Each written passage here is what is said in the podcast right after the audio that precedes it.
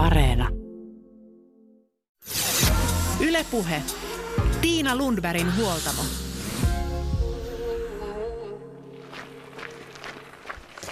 Se on niin helppoa ja vaivatonta. Matkaan pääsee saman tien kotiovelta ja juosta voi missä vain.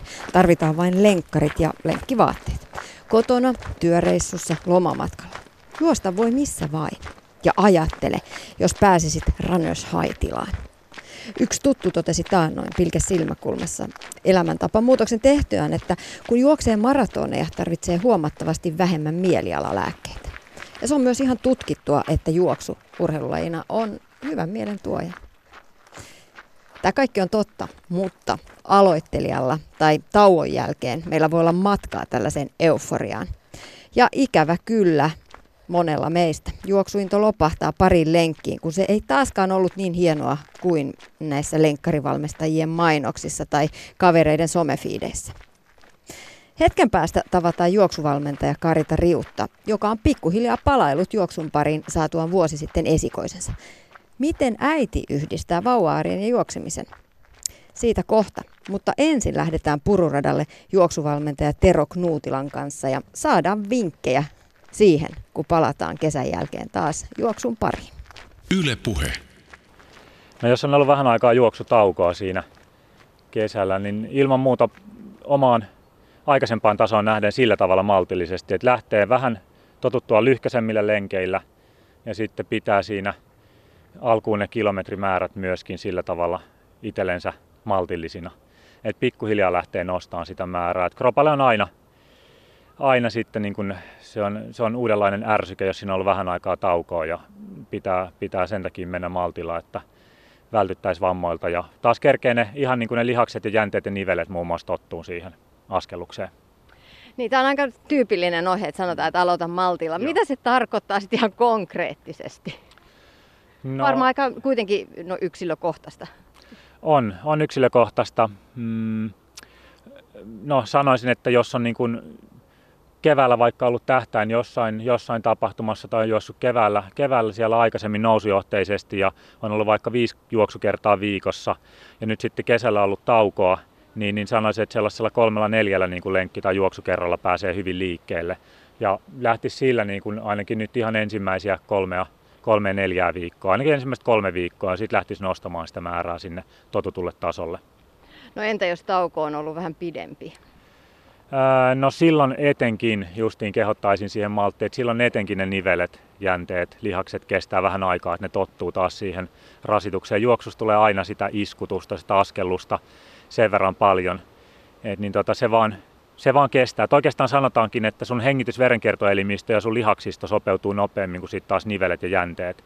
Eli se on oikeastaan se syy, minkä takia pitäisi malttaa pikkasen siinä alussa mikä sitten on hyvä lenkin pituus aloittelijalle tauon jälkeen? No hyvä lenkin pituus, mä voisin sanoa minuuteissa sen, että, että semmoinen puolen tunnin lenkeistä ylöspäin on, on sitten taas siihen omaan kuntotasoon nähden, että on se sitten 30 tai 40 minuuttia siihen väliin.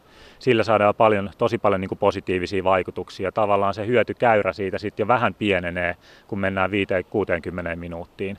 Et kyllä mä tähtäisin semmoisiin 30, no 35 minsaa jo itse asiassa aika hyvä semmoinen aloituslenkki.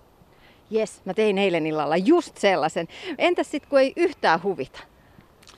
No sitten pitää vähän miettiä, että mistä se, se johtuu, että ei huvita. Että, ähm, jos on tämmöistä lyhytaikaista, niin sitten mä ihan niin kuin olisin itselleni armollinen siinä ja niin kuin jättäisin vielä sen niin kuin seuraavaan päivään, mutta eihän sitä niin kuin loputtomiin voi lykkää sitä lähtemistä. Sitten pitää ihan lähteä kokeilemaan.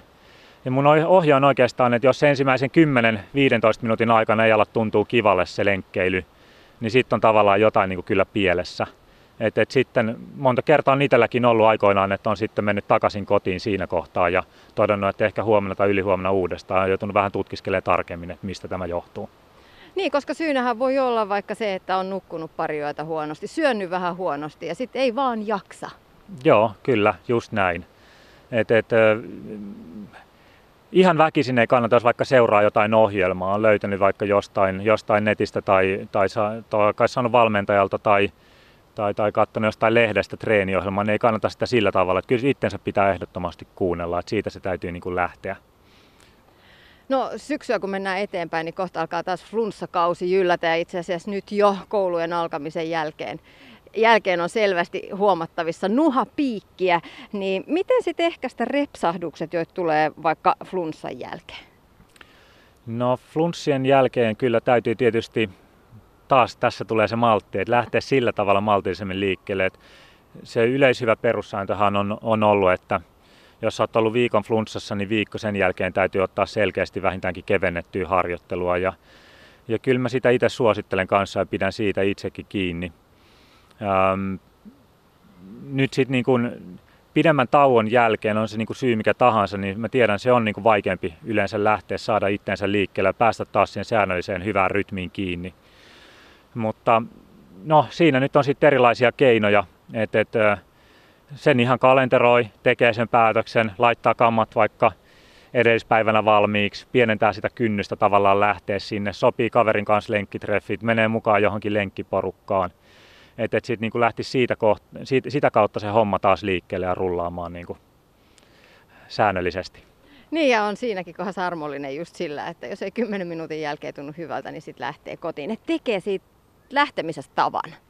Joo, se on tosi tärkeää, että no nimenomaan, nimenomaan mitä sanoit, tavan, tavan tekeminen on, on niin kuin parempi kuin tavallaan sellainen, että joutuu niin kuin joka kerta tekemään siitä sellaisen totta kai joutuu tekemään päätöksen joka kerta, mutta se, että siitä tulee tapa, niin se auttaa asiaa. Nyt tässä syksyllä on hyvä, hyvä tarkastella vähän tulevaisuutta ja lähteä tekemään vaikka vähän pidemmän tähtäimen tavoittelua. Ensi kesän on sopivasti ja reilusti aikaa, jotta voisi aloittaa vaikka valmistautumisen maratonille. Mistä kannattaisi lähteä tällaisessa projektissa liikkeelle? Tero Knuutila. Hyvä kysymys. Hyvä voisi olla lähteä liikkeelle siten, että katsoo sitä ihan kalenteria, paljonko on sinne mahdolliseen tavoitetapahtumaan aikaa. Sitten lähtee miettimään ihan sitä, että vaikka, että mitä, mitä se tavoite tulee, se tavoitetapahtuma, mitä se tulee vaatimaan. Ja miettiä, että vaikkapa, että mitä ne, mitä ne on ne niin kuin ominaisuudet, mitä siinä aikana voi kehittää, kerkeä kehittää. Ja, ja toi olisi nyt niin pitkä aika jo, jos puhutaan jostain 8-9 kuukaudesta vaikkapa, että siinä kerkee kyllä hyvin niin kuin miettimään sen ihan, ihan koko treenikaaren, milloin kehitetään niin kuin vaikkapa lihaskunto-ominaisuuksia, minkä verran, milloin kehitetään ihan peruskestävyyttä ja milloin vaikkapa tällaista vauhtikestävyys, vauhdikkaamman niin kuin juoksemisen reserviä. Eli kyllä siinä niin kuin hyvä suunnitelman teko on tietysti hyvä tossa noin, mikä, mikä auttaa. Ja sitten täytyy miettiä just, että millä siitä saa itsellensä sellaisen, että, että tulee noudatettua sit vielä sitä suunnitelmaa onko se, että itsekseen, itsekseen siitä haluaa, haluaa tehdä ja pystyy pitämään siitä kiinni, vai haluaako se liittyä vaikka johonkin juoksuporukkaan. Öm, onko se, auttaisiko jo se, että kaverin kanssa kävisi lenkillä vaikka kerran, viikolla, kerran viikossa tiettynä päivänä. Tämän tyyppisillä asioilla voisi nyt jo lähteä miettimään sitä alkua. Niin sanoit, että voi rytmittää sitä harjoittelua erilaisin, erilaisilla kausilla. Peruskuntokaudesta kannattaa varmaan lähteä sitä pohjaa rakentamaan. Miten, miten pohja rakennetaan? Joo, pohjaa rakennetaan pääsääntöisesti niin kuin säännöllisyydellä sillä, että lenkkejä tulee ja ihan treenejä tulee niin kuin tarpeeksi säännöllisesti ihan viikkotasolla. No voisi jopa mainita, että niin kuin kolme treeniä on semmoinen aika lailla – aika lailla sellainen hyvä, niin kuin, hyvä määrä, mutta se on niin kuin minimipäästä, että sit jos ne jää niin kuin kahteen viikossa ne treenikerrat, niin se on liian harvaa. Ja tietysti sinne voi laittaa niin kuin tiettyjä välitavoitteita. että et toi on niin pitkä siivu, toi 8-9 kuukautta esimerkiksi, että et siellä voisi olla ihan hyvin tietysti Suomen talveen voi olla vaikeampi löytää nyt vaikkapa mitään, toki niitä jotain juoksutapahtumia on talvellakin, mutta että juoksutapahtumalla voi olla vaikeampi löytää, mutta voihan sitä keksiä niin kuin jonkunnäköisiä tavoitteita, millä mittaa sitä edistymistään. Eli tämä voisi olla nyt ainakin, ainakin yksi hyvä. Öm, peruskunnon kehittäminen, eli ihan tällainen niin kuin hidasvauhtinen aerobinen liikkuminen on tosi tärkeää. Ja sitä itse asiassa niin kuin itsekin tässä tulee opetettu jatkuvasti, jatkuvasti niin kuin jopa aika kokeneillekin juoksijoille ja liikunnan, liikunnan harrastajille. Sitä niin kuin ei oikeastaan voi milloinkaan mitä mä sanoisin, tehdä väärin ja sitä, niin kuin, sitä pystyy toki tekemään liikaa niin kuin alussa, mutta se on sellainen, mikä on niin kuin turvallisin, mistä on turvallisin lähteä lisäämään sitä liikkumisen määrää sitten pikkuhiljaa. Ja sitten vielä lisäisin tuohon, että kyllä se hyvä lihaskunto merkkaa tosi paljon juoksussa kaikessa kestävyysliikkumisessa ja sillä on tosi iso merkitys ihan meidän arkielämässä. Eli kyllä se lihaskuntoa tavalla ja toisella kannattaa myös kiinnittää huomiota. Niin, mä oon ymmärtänyt, että aika monilla meillä kuntoilijoilla on se ongelma, että mennään liian kovaa, eli ei pysytä siellä niin peruskuntoharjoittelun puolella. Kuinka paljon sä joudut toppuuttelemaan ihmisiä, että nyt, nyt ihan oikeasti maltan mielesi, ei tarvitse mennä niin kuin oksennuskurkussa koko ajan? Joo, kyllä mä joudun tosi paljon. Meillä opetellaan aina kaikista, tai kaikissa mun treeneissäkin opetellaan sitä, että se ensimmäinen 20-30 minuuttia, vähän riippuen nyt tasosta, niin, niin mennään, mennään niin kuin tosi maltilla – et se, olisi, se olisi hyvä, että jokaiseen treeniin saataisiin edes jonkun verran sitä sellaista maltillista peruskestävyystason niin kuin treeniä, mikä tuntuu, tuntuu niin kuin omaan kuntotasoon nähden niin kuin tosi helpolle. Ja monista se tuntuu niin kuin sellaisista, ketkä on jo vuosia juossut ja ovat aika hyväkuntoisia, niin se tuntuu, tuntuu niin kuin naurettava helpolle, että lasketaanko tätä edes treeniksi. Mutta, mutta sillä on tosi paljon tärkeitä merkityksiä ihan meidän niin kuin kunnon kehittymisen kannalta. Ja ihan sitten monet niin kuin viikon treeneistäkin tulisi olla sellaisia tosi kevyitä. Että kyllä tämä on ihan kautta linjan mä tiedän Suomessa, niin kuin mitä valmentajat joutuu korostamaan paljon tällaisissa kestävyysharrastuksissa. Juoksuvalmentaja Tero Knuutila, sitten jos lähdetään tällaisellekin projektille keski-ikäisenä ihmisenä kohti maratonia, niin voi olla, että erilaisia kolotuksia tulee sinne matkan varrelle. Millä tavoin voi esimerkiksi rasitusvammoja ehkäistä? Vai voiko niitä ehkäistä vai tuleeko niitä vaan? Joo, kyllä rasitusvammoja voi ehkäistä huomioimalla muun muassa, nyt jos puhutaan juoksusta ihan, ihan yksittäisen niin kestävyysliikkumisen lajina, niin ihan juoksualustan huomioiminen – et, et hiekkatiet on tosi hyviä. Meillä on Suomessa tosi kattavaa hyvää hiekkatieverkostoa isoissa kaupungeissa ja sitten taas niin maaseudulta löytyy, löytyy niin muuten usein tällaisia hyviä hiekkateitä. Ähm, sitten tietysti hyvät juoksukengät on tosi tärkeät, että ne olisi sulle sopivat, niissä olisi tarpeeksi iskuvaimennusta, niissä olisi, olisi niin yleensä että kengät olisi oikeanlaiset, että, että tarvitsee sitten jotain tällaisia kiertojäykkyyksiä tai tukia sinne kenkään, että ne pitäisi aina aina niin kuin selvittää. Sitten kyllä tietysti auttaa just mitä mä tuossa aikaisemmin puhuin, että, että se lihaskunto täytyy aina huomioida, niin se, että se juoksuasento pysyy parempana, se juoksu kuormittaa vähemmän silloin, kun on niin kuin ihan juoksuasennon kautta ja sitten kun lihakset on hyvässä kunnossa, niin silloin myöskin niin kuin se ottaa tavallaan sieltä niveliltä jänteiltä vähän sitä rasitusta pois. Eli, eli kyllä nämä niin kuin kaikki kulkee siinä oikeastaan yhdessä. Triathlon valmentaja Antti Haagvist kertoi huoltamolla, että keskimääräinen triatlonisti on yli nelikymppinen. Miten juoksupiireissä näkyy se, että keski-ikäiset ovat alkaneet treenata? Hmm. Joo, kyllä mä sanoisin, että keskikäisiä toki siis on, on ja on ollutkin, on ollutkin paljon. Et mä oon itse ollut toistakymmentä vuotta tässä niin kuin kuntojuoksun ja tällaisen kilpakuntojuoksunkin niin aika ytimessä ja Kyllä meillä juoksussa on ollut paljon, jos puhutaan nyt keski-ikäisistä niin kuin vaikka 4-50, niin, niin kyllä suure, sieltä sanotaan, että suurin osa melkeinpä on sieltä. Mä ennemminkin sanoisin, että mä oon nyt huomannut ihan niin kuin viime vuosina, että niin kuin enemmän nuoria, tuommoisia 20 30 tulee niin kuin juoksun pariin. Ja sitten kyllä aina, aina aika ajoin myöskin tietyissä porukoissa niin kuin sieltä tulee tulee, tai joskus ihan niin kuin yksilöinäkin, niin, niin tulee juoksun pariin, pariin esimerkiksi 60 henkilöitä. Et, et, ja, ja heillekin se juoksu on ollut siinä kohtaa ihan täysin mahdollinen laji vielä aloittaa. No mitä sitten pitää huomioida nimenomaan keskiässä, ehkä ruuhka vuosissa, kun aloittaa treenaamisen niin, tai, tai harrastaa kestävyysurheilua, niin mitä erityisesti pitää ottaa huomioon?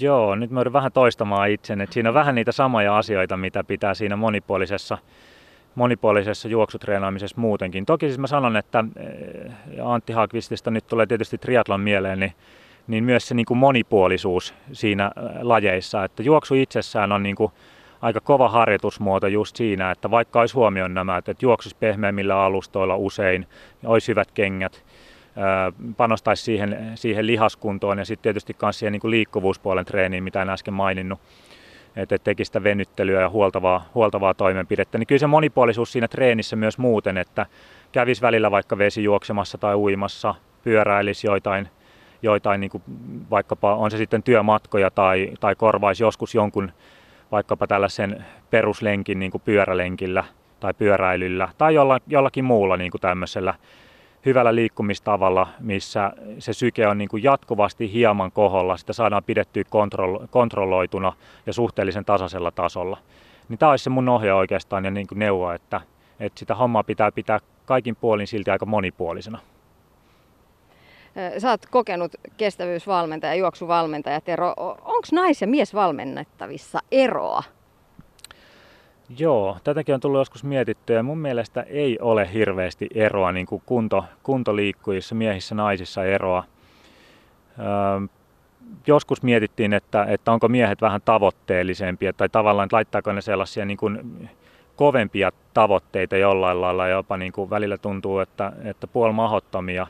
Että sen mä tiedän, että miehet on ainakin vähän kovempia lyömään vetoa ja uhoamaan tietyissä porukoissa siitä, että mikä se oma tulos tulee olemaan. Että se on ehkä ero, mutta itse siinä harjoittelussa, mitä mä näen niin sen valmentajana eri, eri niin kuin yksilöiden kanssa eri porukoissa, niin en osaisi sanoa, että siinä on muuten sellaista mitään sukupuolieroa tai sukupuolien välillä siis eroa. Et enemmän ne on sitten ihan niin kuin yksilötason eroja, että millainen persona luonne on. Mutta voiko mies ja nainen harjoitella esimerkiksi samanlaisella harjoitusohjelmalla? No kyllä mä sanoisin, että hyvin pitkälti. Hyvin pitkälti voi.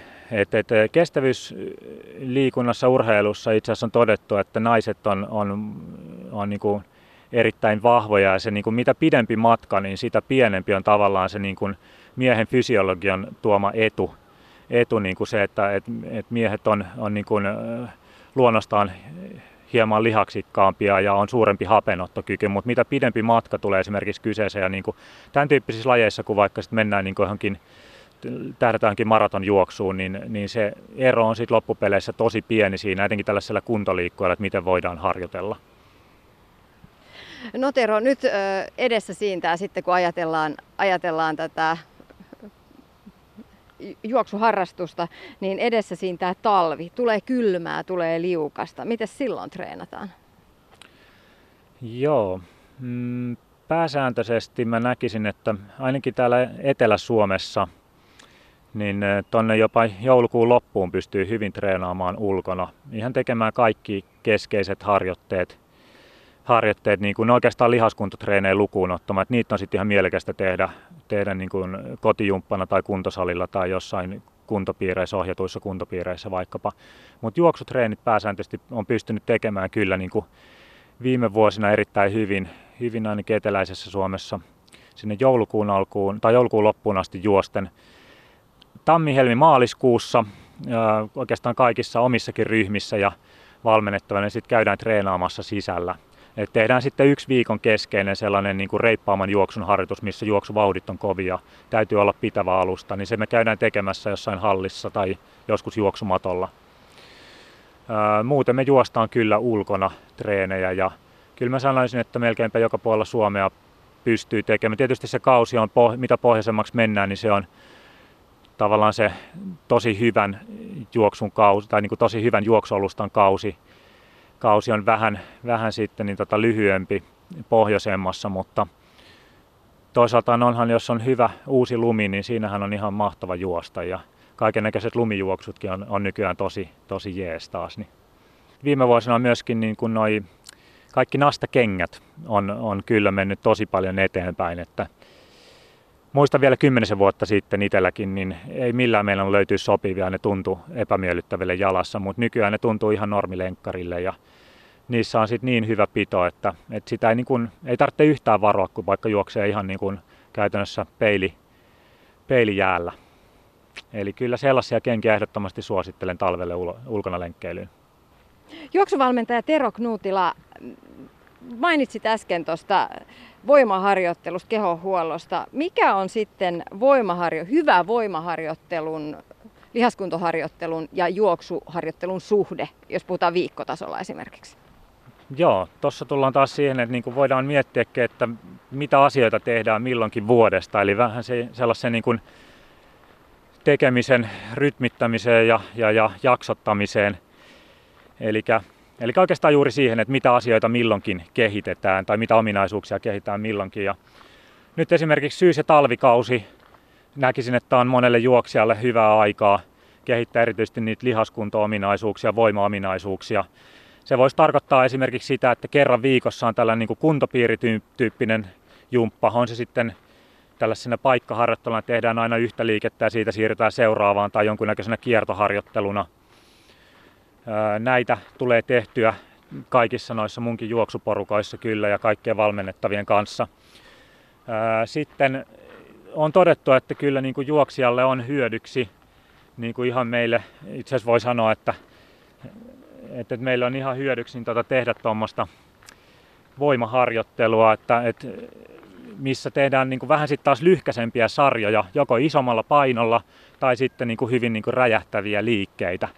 Mutta niihin täytyy tietysti olla se tietty niin pohja ja valmius tehdä sen tyyppistä treeniä, että nämä kuntopiirityyppiset harjoitteet, missä tehdään enemmän toistoja, keskittää siihen, että se lihaskestävyys paranee. Silloin myöskin aina se lihasten ympärillä olevat jänteet, kudokset, nivelet vahvistuu, ikään kuin ne saadaan toimimaan paremmin. Ja sitten pikkuhiljaa sieltä voidaan lähteä tekemään myös sitä ihan sellaista niin kuin voimaharjoittelua, missä tulee sitä räväkämpää tai tai niin kuin enemmän vielä voimaa vaativaa tekemistä. Mutta ihan hyvin vaikkapa syys-talvikaudella, niin siellä voisi olla yksi tällainen kiertoharjoittelu, kuntopiiriharjoittelu, sen tyyppinen lihaskestävyyttä kehittävä viikossa ja sitten toisen kerran viikossa pikkuhiljaa ottaa sinne mukaan ihan tällaisia niin kuin voimatasoa kehittävää treeniä. Niin ja nopeusvoimaakin kestävyysurheilija tarvitsee, niin olen ymmärtänyt. Joo, kyllä. Se tulee oikeastaan jo aika hyvin mukaan. Tietysti voidaan tehdä niin kuin lajivoimatyyppisesti monia juttuja, että juosta vaikkapa jotakin lyhkäisiä ylämäkispurtteja. Se on juoksijallekin tosi hyvää. Et, et, tätä mä oon oikeastaan aina peräänkuuluttanutkin, että et sun pitää löytää itsellesi aina se niin kun, oikea tapa tehdä sitä voimaa, että millä, millä tavalla niin kun sä tykkäät ja haluat sitä tehdä. Et joku voi tehdä sitä niin kuin vaikkapa porrashyppelyinä tai porrasjuoksuna tai lyhyinä ylämäkispurtteina. Ja joku toinen menee tekemään mieluummin salille niin kuin kyykkyjä ja jalkaprässä ja tämän tyyppisiä liikkeitä.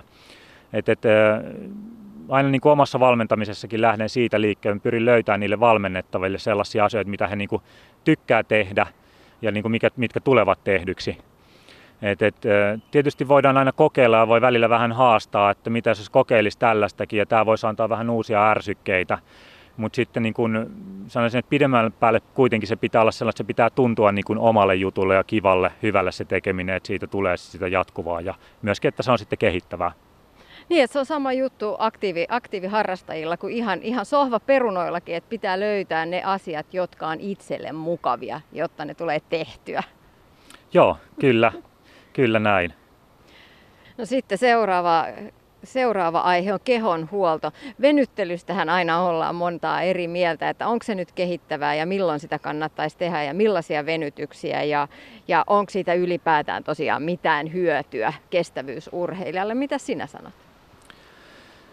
Joo, kyllä mäkin olen näitä kuullut Keniassa tuossa monta talvea viettäneen aikoinaan, niin oli niitä juttuja, että kenialaiset juoksijatkaan ei venyttele ja joskus sanottiin, että ne on kuulemma kuin ravihevoset, että ei nekään venyttele, mutta kyllä mä voin sanoa, että esimerkiksi Kenian huippujuoksijat venyttelee kyllä ihan ja sitten ne tekee muita lihasuoloisia toimenpiteitä, niin kuin sitten esimerkiksi ei mennä sen enempää hevosurheiluun, mutta tiedän, että kyllä hevosia huoletaan hyvin moninaisin tavoin kanssa. Eli kyllä jollain tapaa niin kuin täytyy aina, aina miettiä ja huomioida harjoittelussa myöskin tämä kehon huolto.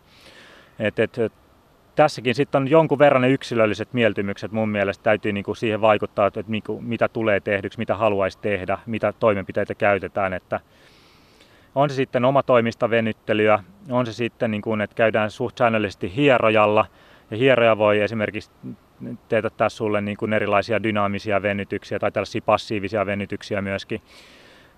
Se voi olla just tällaista niin kuin staattisempaa omatoimista venyttelyä, voi olla enemmän dynaamista, tällaista liikkeen kautta tehtävää. Ja nyt sanotaan, että viimeiseen vuosikymmeneen ollaan menty yhä enemmän siihen, että suositaan tätä dynaamista venyttelyä. Niin kuin puhutaan liikkuvuuksista ja, ja siitä, että, että tehdään niin kuin liikkeen kautta tavallaan sitä venyttelyä. Ja, ja, ja sitä mekin tehdään niin kuin oikeastaan kaikissa meidän, esimerkiksi mitä mä ohjaan kaikkia treenejä, niin siellä esimerkiksi tehdään aina niin kuin alkuveryttelyn dynaamiset liikkeet, tiettyjä avaavia valmistavia liikkeitä. Aina niin kuin harjoituksen loppuun tehdään pieniä palauttavia, usein ne, niitäkin niin kuin liikkeen, kevyen liikkeen kautta. Eli kyllä se jollain tavalla täytyy, täytyy niin kuin huomioida. Niin, mutta kyllä mä siinäkin niitä omia mieltymyksiä, koska se on semmoinen, että sitäkin tulisi tehdä niin kuin viikkotasolla useita kertoja. Et, et, jos tietää, että on vähän laiska venytteleen eikä saa itsestään irti, niin sitten kehottaisin, että käy vaikka hierojalla hyvin säännöllisesti, jos se olisi mahdollista. Et ihan vaikka sitten kerran viikkoon tai vastaavaa. Että osa lajeista on myös semmoisia, mitä voi niinku vähän miettiä huoltavana. Se, että jättääkin jonkun juoksupäivän tuolla teillä väliin ja menee, meneekin juoksemaan uimaaltaaseen vesijuoksua, niin se voidaan katsoa huoltavana treeninä myöskin. Eli tässä nyt tulee aika monipuolinen vastaus tähän, että miten se, miten se venyttely, venyttely on, mutta tämä on sitä kaikista huoltavaa. Mun, pitää, mun mielestä se pitää niin kuin nähdä yhtenä tämmöisenä isompana kokonaisuutena. Ylepuhe. Tiina Lundbergin huoltamo. Näin neuvoi juoksuvalmentaja Tero Knuutila. Tero totesi aiemmin, että naisten ja miesten harjoittelu ei eroa toisistaan, mutta yksi elämänvaihe kyllä erottaa sukupuolet toisistaan. Vain naiset voivat tulla raskaaksi ja synnyttää. Raskauden jälkeen liikunnan parin palaaminen on ainutlaatuista aikaa ja moni asia on hyvin yksilöllistä. Suomessa neuvoloissa ohjeistetaan äitejä jonkin verran, mutta jos haluaa saada yksilöllisempää opastusta ja tarkastusta, niin on syytä mennä yksityisen fysioterapeutin pakeille. Näin teki myös juoksuvalmentaja Karita Riutta, joka sai esikoisensa vuosi sitten. Miten kannattaa palata juoksun pariin pidemmän tauon jälkeen? Maailma paranee puhumalla. No se on se kuuluisa maltti. Maltti on valttia, eli on se tauko sitten ollut loukkaantumisen tai raskauden tai minkä tahansa takia, niin erittäin tärkeää aloittaa just silleen pikkuhiljaa, että pahin skenaario on se, että vaikka mietitään, että olisi puolen vuoden juoksutauko, niin yhtäkkiä lähtee rykäsee sitten kympillenkin täysiä ja sitten onkin pohkeet ja alaselkä ja vaikka mitkä lonkat ja nilkat kipeänä. Että, et, et maltilla, pienillä, pienillä askelilla ja lyhyillä lenkeillä, niin se on ehkä se tärkeintä, jos miettii, että on ollut pidempikin tauko. Niin, no se tauko tosiaan voi johtua ra- sairaudesta tai raskaudesta tai siitä, että on ollut vaan muuta tekemistä. Mm. Sä sait itse lapsen vuosi sitten. Mennään ekaksi siihen raskausaikaan. Miltä tuntui aktiiviselle urheilijalle se raskausaika? No olihan se semmoista muutoksen aikaa, että sen, sen siinä niin muistaa alkuajoista, että pystyi vielä juosta ja oli, oli helppoa. Me oltiin vielä tuossa reissuilla ja koitin juosta jotain muutama kympin kisankin siinä alkuraskauden aikana, niin huomasin vaan, että vaikka se keho vielä ollut niin ulkoisesti muuttunut, niin oli silti niin tosi vaikeaa. Ja semmoista, niin kuin, että oli vähän niin kuin, että piti olla hyvässä, ihan hyvässäkin kunnossa, mutta silti tuntui, että on niin kuin, on niinku semmoista niinku, vähän niinku löysää tekemistä ja ei oikein niinku jaksanut. Ja tietenkin siihen alkuraskauteen liittyy tosi paljon hormonimuutoksia, naisen kropassa verimäärä laajenee ja tavallaan hemoglobiinit muut voi lähteä tipahtaa yhtäkkiä.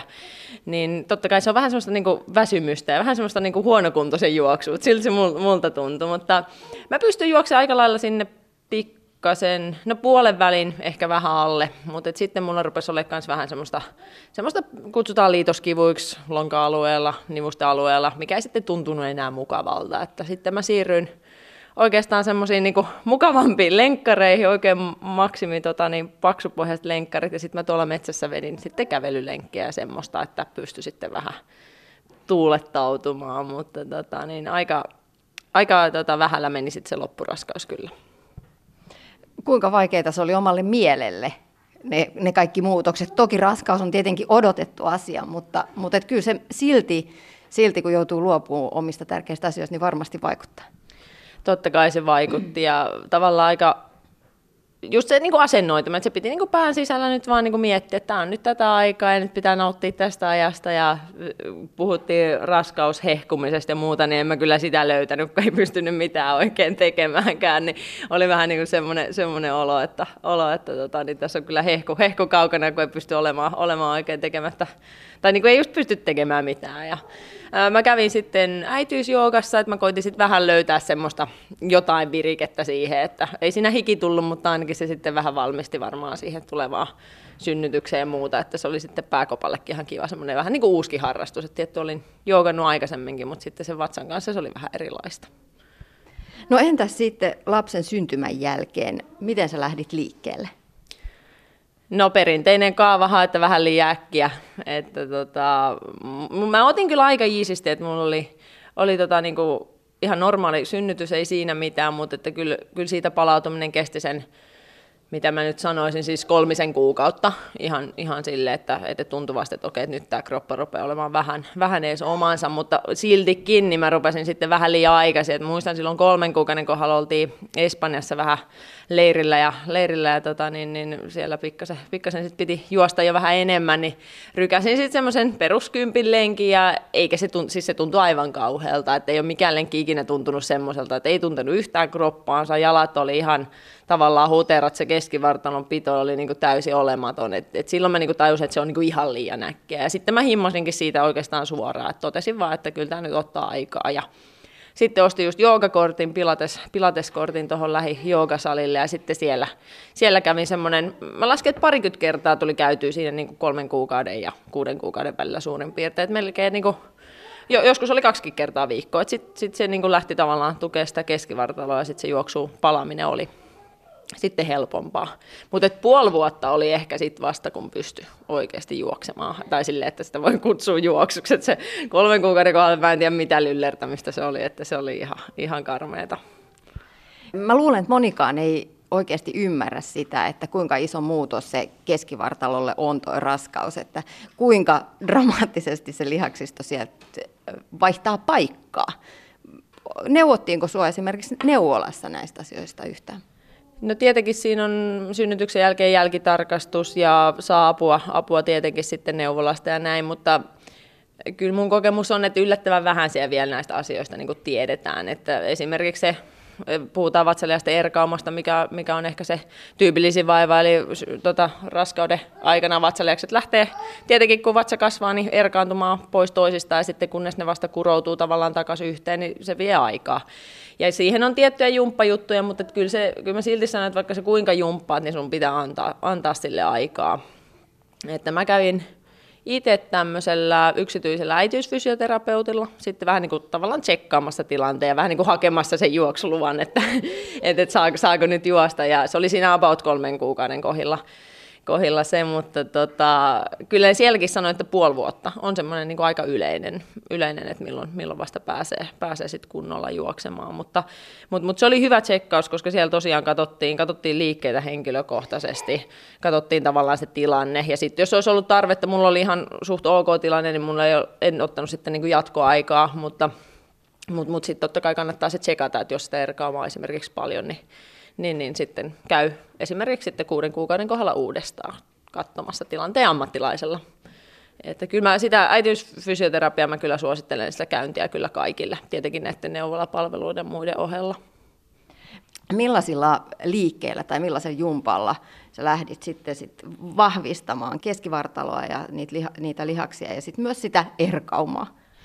No mä lähdin, tota, sain tietenkin sieltä äitiysfyssarilta hyvät ohjeet, ja ne oli aika semmoisia perus, peruslantionpohjajumppaa kaikille naisille tuttuja liikkeitä, liikkeitä, mitä lähdettiin tekemään, ja sitten mä pikkuhiljaa otin siihen lisäksi sitten pilates-tyyppisiä liikkeitä, koska pilateksessa kuitenkin se on aika lailla lähtee sieltä keskivartalosta poikittaisen vatsaliaksen niin aktivo, aktivoinnista, eli, eli jotka niin kuin tavallaan pitäisi kuroa sitä vatsaa yhteen, mutta niin, että se ei rasita niitä pitkiä suoria vatsalihaksia, mitkä on siinä edessä, mitkä on just erkauman takia, takia niin kuin voi, voi, olla erillään, niin, niin, niin, tavallaan kevyillä liikkeillä, ja pilatekseksi piti olla tosi tarkkana, ettei sitten tee, tee tavallaan väärin, että, että mä kävin sitten ihan, ihan tuolla ohjatussa, ohjatussakin jumpassa sitten sitä, sitä katsomassa.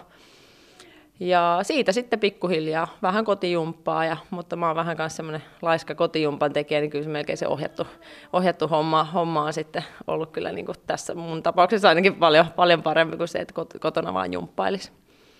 Niin mä oon ainakin ymmärtänyt sen, että tällaisia peria- perinteisiä sitappeja ei pitäisi ruveta heti ensimmäisenä tekemään, kun, kun alkaa jumppaamaan keskivartaloa synnytyksen jälkeen.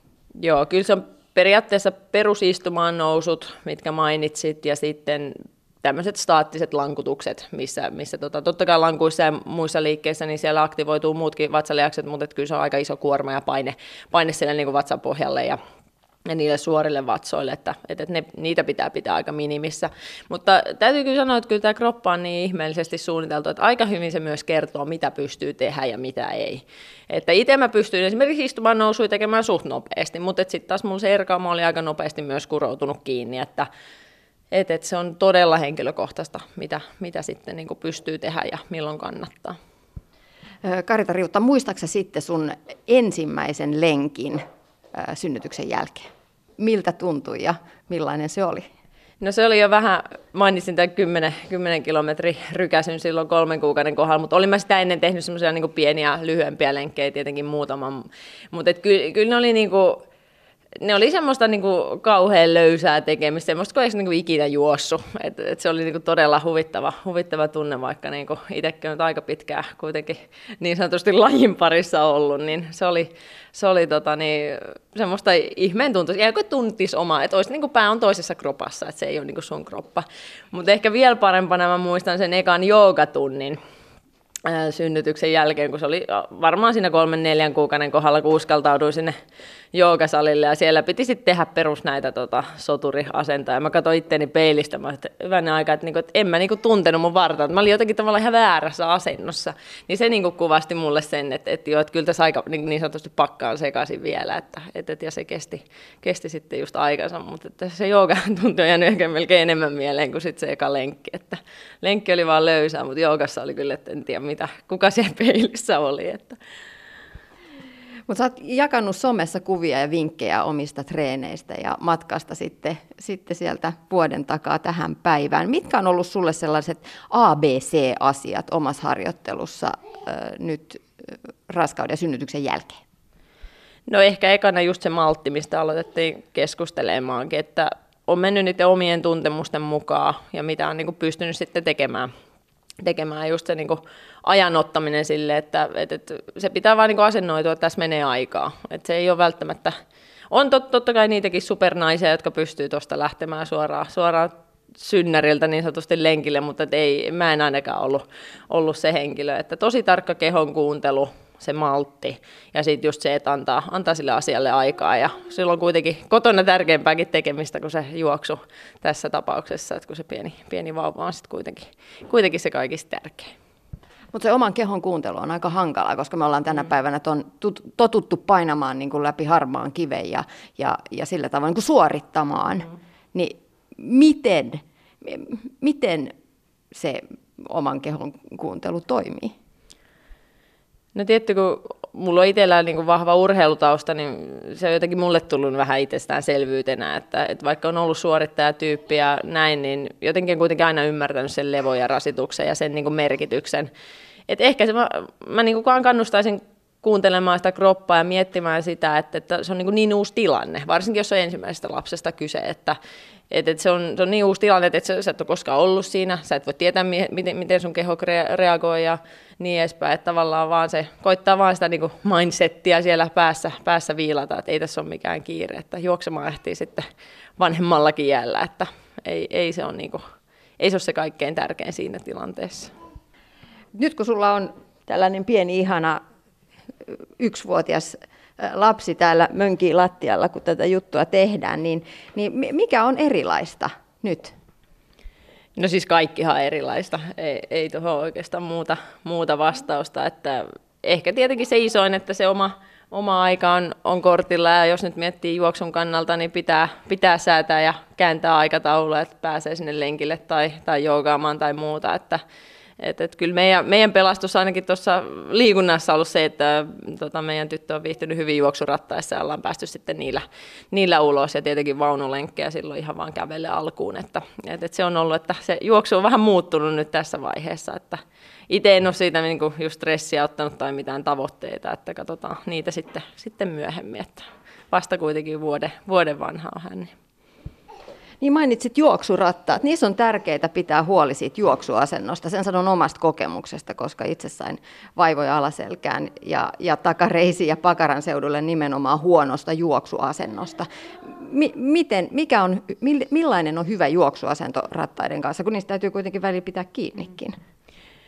No se on tietenkin kans henkilökohtaista ja riippuu ratasmallista ja näin, että miten, miten ne sulle itselle asettuu, mutta noissa meidän mallissa pystyy ainakin aika hyvin pitämään yhdellä kädellä kiinni, että sä pystyt vähän rentouttaa toista hartiaa, mutta mun mielestä niissä on esimerkiksi tärkeää on juoksutekniikan kannalta se, että sä välillä vaihdat sitä kättä, että mäkin on niin umpi oikea kätin, että mä sain sitten tavallaan hartiankin jumiin sillä, että koitti kääntää ja vääntää vaan sillä yhdellä kädellä ohjaten sitä ratasta, että että et silleen, että jos onnistuu vaan ja vähän miettii sitä, että välillä vähän vaihtaa kättä, niin silloin saa sen tavallaan toisen käden rytmittää sitä juoksua paremmin, paremmin siinä mukana, että se on tavallaan sitä normaalia, normaalia juoksua, juoksua, vähän toispuolista tietenkin, mutta katsoo sen ja katsoo sitten tuon aisan, aisan korkeuden, että se ei saisi olla niinku liian korkealla, mutta ei sitten liian matalallakaan, ettei sitten taas lantio tipu, jos pidät siitä aisasta kiinni liian matalalla, niin sitten tippuu takapuolella ja lantio alas, että se juoksu on aika, aika sitten taas erilaista verraten ilman, että pitää löytää se oma, oma mukavuus, mukavuus siinä, että ja sitten tietenkin tärkeää, että se lapsi viihtyy siellä, että meidän mallissa tuossa pystyy kääntämään tavallaan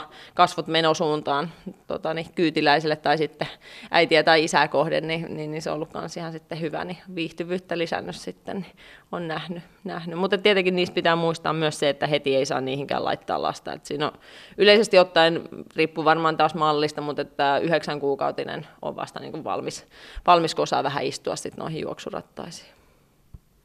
Mm sä oot Karita juoksuvalmentaja.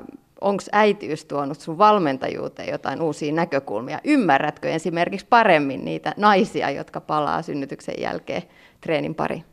No tietenkin se oma ymmärtämistä, ymmärtämystä kasvattanut todella paljon ja ymmärtää näitä, näitä niin sanottuja naisten vaivojakin hieman paremmin. Et tietenkin niistä on niin tiennyt aina, mutta sitten omakohtainen kokemus, niin kyllähän se tietenkin auttaa, auttaa siinä. Ja ja ehkä se on tuonut semmoista tietynlaista rentoutta vähän kaikenlaiseen, tai elämä vähän joka osa-alueelle. Mutta ei se nyt niinku persona nyt kuitenkaan muuta, että kyllä mä, kyllä mä siellä treeneissä silti, silti piiskaa ihan yhtä kovaa. Että tuossa keskiviikkotreeneissäkin yksi, yksi, kun ei ollut vähän aikaa nähty, yksi valmentaja sanoi, että jaha, että sieltä se piiskuri taas saapui, että ei sen se äitiys ollut tainnut ihan hirveästi muuttaa tässä välissä. Ylepuhe. Tiina Lundbergin huoltamo.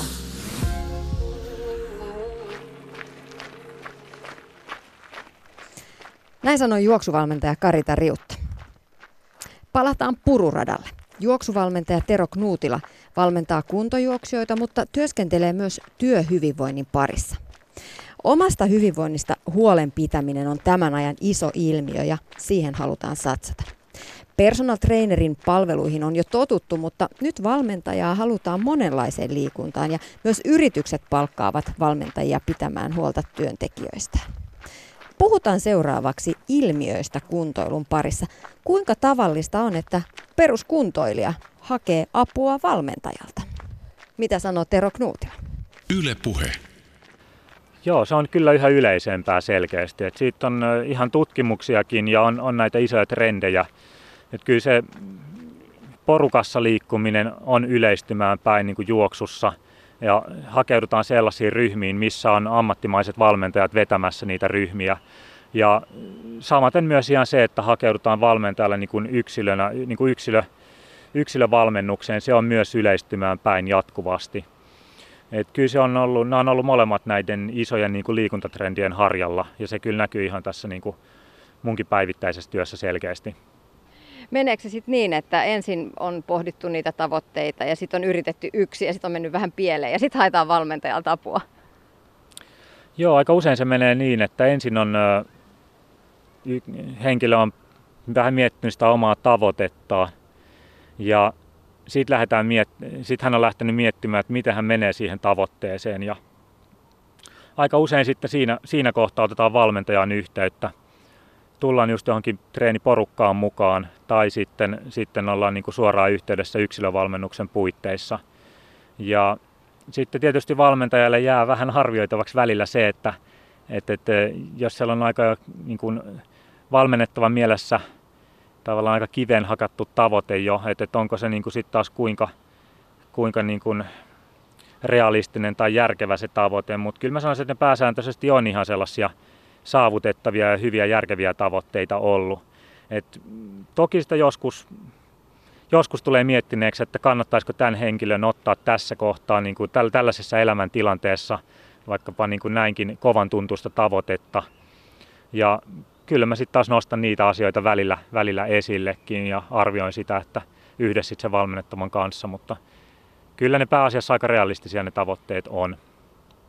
No kuinka tavallista sitten on, jos puhutaan näistä ilmiöistä, että yritystasolla tarjotaan ö, erilaisia valmennuspalveluita, juoksuvalmennusta, fyysistä valmennusta ö, omille työntekijöille?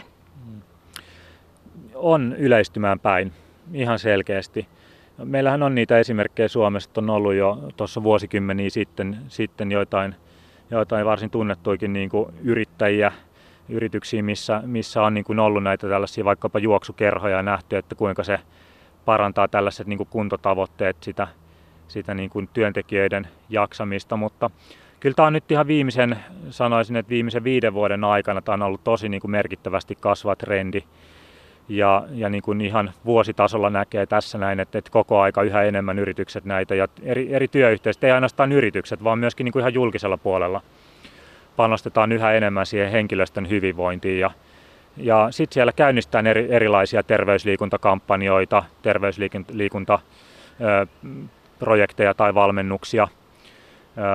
Ja niitä on sitten tosi moninaisia toteutuksia, että mitä siellä tehdään. Että niihin, niihin voi liittyä luentoja, niihin voi liittyä ihan ihmisten liikuttamista, niihin voi liittyä jotain koko yrityksen kattavia niin kuin henkilöstön liikuttamisohjelmia tai jopa ihan tällaisia yksilötason ohjelmia. Että siellä on tosi monipuolinen se kirja, mitä siellä tehdään. No mitä sitten valmentaja voi tuoda siihen kuntoilijaharjoitteluun? Mm, kyllä valmentaja voi tuoda siihen, ö, sanoisin, että just aika paljonkin tällaista, ihan että se harjoittelu ei jää tasapaksuksi, se on kuitenkin aika monella yksi semmoisia niin kuin perisyntejä siinä treenissä, että, että on ne omat totutut rutiinit, mistä pidetään kiinni. On, on jotain vakiolenkkiä, on jotain vakiokuntosalitreeniä sitten, tai jumppa, jumppaa, missä on tullut käytyä. Mutta se kyllä tuo sitä niin kuin monipuolisuutta siihen tekemiseen. Ihan niin kuin jos me katsotaan ihan yksittäisiä harjoituksia, niin kuin viikkoja, että, että mitä se viikko rakennetaan. Eli ihan, ihan tätä niin kuin treeniviikkojen rakentamista voi tuoda sitä niin kuin tekemisen, ja usein tuokin sitä tekemisen monipuolistumista aika merkittävästi. Öö, tuo ihan sitä, että voidaan tehdä vähän erilaisia asioita eri, eri niin kuin vuoden aikoina, kehitetään erilaisia ominaisuuksia. Näitä ei välttämättä kaikki ole niin oikein osannut itse miettiä. Öö, valmentaja on tietty myös sellainen sparrauskumppani siihen – keneltä voi aina kysyä, että onko hyvä idea, että teen näin ja näin, ja sitten niin kuin siitä voidaan käydä keskustelua ja voin kertoa, että minkä takia se on hyvä ajatus tai minkä takia se ei välttämättä ole niin hyvä ajatus mun mielestä, ja että mistä, mitä, mitä niin kuin ihan vaikkapa niin kuin tiede ja tutkimus sanoo tai mitä kokemukset sanoo. Valmentaja voi tietysti myös, ja niin kuin usein näissä onkin, että, että valmentajan kanssa treenataan, että siellä niin kuin ihan nähdään konkreettisesti. Osalla auttaa se, että, että niin kuin näkee, että siellä joku toinen on tekemässä näitä asioita. Et sitä oppiin voi niin kuin saada tavallaan tosi monella tasolla. No, mä näkisin, että valmentajan tehtävä on myöskin avata. Mä oon itse aika keskustelevaa sille, että mä avaan aika paljon sitä tietoa aina sinne, että minkä takia tehdään joitain tiettyjä harjoituksia, mitä tämä kehittää niin kuin fysiologisesti vaikkapa sun kropassa, niin kuin mitä, mitä sillä halutaan saavuttaa. Ja tällaisilla keinoilla me sit saadaan aika, aika hyvin se, niin kuin, että vaikkapa joku, joku treenimuoto, mikä on aikaisemmin tuntunut semmoiselle, että tämä ei ole kiinnostava tai tämä ei ole kiva, niin sitten saakin vähän niin kuin uuden merkityksen, kun ymmärtää, että minkä takia sitä tehdään. Miksi sä haluat itse valmentaa? No ensinnäkin mä haluan tehdä sellaista työtä, millä on merkitystä ja mä koen, että tällä työllä on niin kuin monenlaista merkitystä ihan, ihan niin kuin yksilötasolla ja sitten taas ihan niin kuin meillä, meillä niin kuin yhteiskuntatasolla. Ja, mm, mä tykkään tällaisesta ihmisläheisestä työstä. Ja onhan tämä kiva työ siinäkin mielessä, että tässä ollaan tosi niin kuin, pääsääntöisesti tosi positiivisten asioiden kanssa tekemisissä. Et, et, silloin kun mä oon näissä eri ryhmissä tai yksilöiden kanssa tekemisissä, niin, niin se on pääsääntöisesti heille sellaista kivaa ja mukavaa tekemistä, tai he haluaa niin kuin saada vaikka siitä liikunnasta kiinni. Tulee nyt mieleen vaikka jossain työyhteisöissä, kaikki ei aina ollut välttämättä lähdössä niin hirveän innoissaan siihen mukaan heti, tai on, on varauksellisuutta, mutta sitten niin he ymmärtää sen, että, että okei, tämä tehdäänkin niin heidän, heidän hyväksi. Ja siitä syntyy sellainen, niin kuin se on positiivinen ilmapiiri, että, että se on myös niin kiva tässä työssä. No jos sä ajattelet sun työtä valmentajana ja valmennettavia ehkä taaksekin päin, niin millaisia polkuja siellä on koettu yhdessä? Millaisia tarinoita on tullut vastaan? Joo, toi on kiva kysymys kyllä. Mä mietinkin sitä just tolleen, että, että on niitä polkuja ja tarinoita. Ja kyllä niitä on ihan, ihan justiinsa niin monta, kun niitä ihmisiäkin on ollut, että niin kuin tuhansia tuhansia tarinoita tässä on niin kuin ollut näkemässä, mutta totta kai siellä on joitain, mitkä on erityisesti jäänyt mieleen. Ja nytkin me ollaan tässä lähellä sellaista paikkaa, että missä mulla oli tuossa muutama sellainen isompi naisryhmä, ketä kävin liikuttamassa kerran viikossa puolen vuoden ajan. Ja, siellä oli muun muassa useita sellaisia naisia, muun muassa joitain yli 60 ketkä ei ikinä juossut. Ja muistan, kuinka yksikin rouva sanoi, että hän niin kuin, ei tykkää juoksemisesta, mutta hän tuli katsoa tänne, että voisiko tässä olla jotakin perää ja että kun tämä tuntuu olevan nykyään niin suosittua ja, ja se oli myös yksi sellainen tarina, mikä jäi niin kuin mieleen. Hän sen niin kuin kolmen kuukauden päästä hän oli jo ihan niin kuin aktiivinen juoksulenkkeilijä ja puolen vuoden päästä, kun se, se niin kuin prokkis oli, oli niin kuin jo loppusuoralla, niin, niin hän niin kuin ylpeänä kertoi, kuinka hän niin kuin tuli paikalle juosten tuolta kotota niin kuin viiden kilsan päästä niihin treeneihin mitä, miltä oltiin sitten vetämässä. Treeneissäkin mentiin sitten vielä niin kuin aika pitkää pätkää. Et, et, nämä on niin kuin huikeita. Hän sanoi, että hän ei olisi ikinä niin kuin ennen tätä kuvitellut, että, ja hän, että niin kuin hänestä tulisi juoksia vielä. Ja, ja tämä oli kuulemma niin kuin hänellekin avartanut ihan uutta maailmaa, hän sanoi. Että et ihan sitä, että niin kuin se oma niin kuin se maailma siitä kotiovelta, niin se oli, se oli niin kuin kasvanut tavallaan, että mitä, mitä siinä näkee, ja sitten se henkinen maailma tavallaan oli kanssa kasvanut. Että et kyllä paljon tällaisia erilaisia storeja, tarinoita, tarinoita ja niin kuin polkuja on olemassa. Äh, no viime vuosina myös yhteisöllisyys on lisääntynyt, niin kuin puhuit, että on juoksuryhmiä ja valmennusryhmiä. Juoksutapahtumat vetää väkeä puoleensa, halutaan harjoitella yhdessä. Mistä se johtuu? Kestävyysurheiluhan on ennen ollut sellaista niin kuin yksinäisten susien jolkottelua. Mm, totta. Siinä on kyllä ollut ihan selkeä muutos tässä, että yhä enemmän ihmiset tosiaan haluaa hakeutua näihin porukoihin liikkumaan. Niin, kyllä mä näkisin, että siinä on se, että, että niin monet on nyt kokenut sen, että, että kivempi liikkuu porukassa, siitä jää se sellainen, siis tokihan meilläkin vaikkapa, on niin monenlaisia porukoita, mitä me liikutaan, niin siellä on vaikka kerran viikossa tai kaksi kertaa viikossa niin kokoonnutaan yhdessä. Mutta on siellä paljon sitä niin kuin itsenäänkin liikkumista sitten siellä joukossa. Mutta se kyllä tuo siihen, se yhteisöllisyys tuo siihen sit paljon sit sellaista, että niinku nykyinen kaikki sosiaalinen media ja muukin sit niinku myös niinku pitää niitä yhteisöjä niin hyvin koossa sitten, vaikka nähtäisi kerran viikossa niinku fyysisesti tuolla treenattaisiin kimpassa, niin sitten tavallaan niitä kokemuksia elämyksiä ja kaikkia kysymyksiä jaetaan siellä sitten vielä siellä WhatsApp-ryhmissä tai Facebook-sivuilla. Ja se niinku tuo siihen, monelle se antaa siihen niinku vielä paljon lisää siihen tekemiseen. Ja siellä on tavallaan, niin kuin sä voit saada jo tällaisesta yhteisöstä sit sellaisia niin kuin sparraajia, että sulla ei ole vain niin sitä yhtä valmentajaa, vaan sulla on niin kuin monia sparraajia tavallaan siinä ja monia vertaisia siinä mielessä. Et. Niin ja voisiko se olla myös sellainen tunne, että on ikään kuin paluu lapsuuden harrastusporukoihin. Et on sellainen tuttu tunne, kun on ihmisiä ympärillä ja sitten harrastetaan jotain yhdessä. Mm, kyllä. Kyllä, se on, toi on to, tosi hyvä vertaus, kyllä. Joo.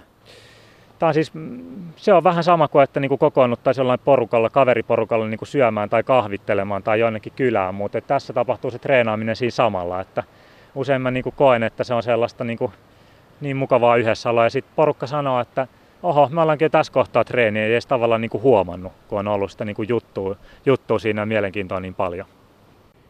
Juoksuvalmentaja Tero Knuutila, toinen ilmiö nyt viimeisten no, vuosikymmenen, vuosikymmenten aikana on jo erilaiset juoksutapahtumat, urheilutapahtumat, jotka vetää porukkaa yhteen. Mikä vetää sitten juoksutapahtumiin? Onko se nimenomaan se oman, oman tilanteen kartoitus, että missä mennään? Kyllä se oman tilanteen kartoitus on, on yksi niitä. Monet asettaa, asettaa itselleensä jonkun tavoitetapahtuman. Ja silloin se tietty on, että nämä tapahtumat, tapahtumat vetää, mutta kyllä sekin, että koen, että monet haluavat käydä niissä tapahtumissa myöskin sen takia, että ne on, niin kuin, ne on kivoja päiviä. ne on sellaisia niin kuin juhlapäiviä, mitä sä niin kuin odotat ja tuossa nytkin on, on tulossa moni sellaisia tapahtumia, missä meilläkin on niin kuin porukat on niin kuin menossa sinne juoksemaan vaikkapa jotain tällaista maratonviestiä ja sinne niin kuin askarellaan kylttejä ja plakaatteja ja sinne mennään kannustaa poruko, niin kuin porukoita, ketkä juoksee ja sinne jäädään, kun on juostu se oma, oma juoksu, niin jäädään vielä kannustamaan muita. Ja, eli kyllä ne on sellaisia niin kuin monella tapaa sellaisia juhlallisia päiviä. Ää, niissä on tosi hyvä fiilis. Tietysti niin kuin järjestelyt on monasti Suomessa on tosi hyviä näissä tapahtumissa. Me osataan järjestää hienoja tapahtumia. Siellä on sitten, niin kuin, sun ei tarvitse niinä päivinä miettiä, että kun sä lähdet tekemään sitä, niin kuin, vaikka lähtisit tekemään pidempää, kovempaakin kestävyyssuoritusta, niin sieltä löytyy sitten kaikki nämä huoltopalvelut ja reitit on mietitty valmiiksi ja siellä on niin kuin ohjelmanumeroita jopa matkan varrella. Et on, joskus se ohjelmanumero on se, että liikutaan jossain kauniissa luonnossa, vaikka polkujuoksutapahtumassa, siellä on mahtavat maisemat, tai joskus se on jossain katupuolimaratonilla se, että siellä on joku hyvä bändi soittamassa tai DJ soittamassa. Että se on niin kuin moninaista. Niin, ja ne on vähän niin kuin sellaiset bi- hyvät bileet. Vähän kuin joku Jukolan viesti on niin kuin mainiot festarit, jossa ei ole lainkaan järjestyshäiriöitä, mutta kaikilla on vähän törkeän hauskaa. Joo, toi oli hyvä vertaus, kyllä. Erittäin hyvä. Tero Knuutila, syksyä kohti mennään. Nyt availlaan lenkkeilykautta jälleen kesälomien leppostelun jälkeen. Millaiset ohjeet annat tähän syksy, syksyn varalle kuntourheilijoille? Syksyä on upeata aikaa liikkua luonnossa. Silloin näkee sitä väriloistoa, mitä siellä on. Monet pitää syksyä ihan niin kuin parhaimpana juoksuaikana, jo ulkoliikkumisaikana. Okei, toki siellä on välillä vähän kosteita kelejä, mutta nykyään on kyllä niin hyvät kaikki varusteet, että, että ei se pitäisi olla niin kuin ongelma. Että säällä kun säällä pystyy liikkumaan ja kyllä mä suosittelen kaikille, että lähtee tonne ja laajentaa sitä liikkumisreviiriään vähän, että menee sinne sieltä kaduilta ja kaduilta ja tuolta katujen laidoilta ja hiekkateiltä ja muita käy sitten noilla metsälenkeillä myöskin vähän tuolla polkuja kattelemassa. Eli ei muuta kuin sinne melkeinpä niin kuin, että voisi sanoa, että metsään vaan.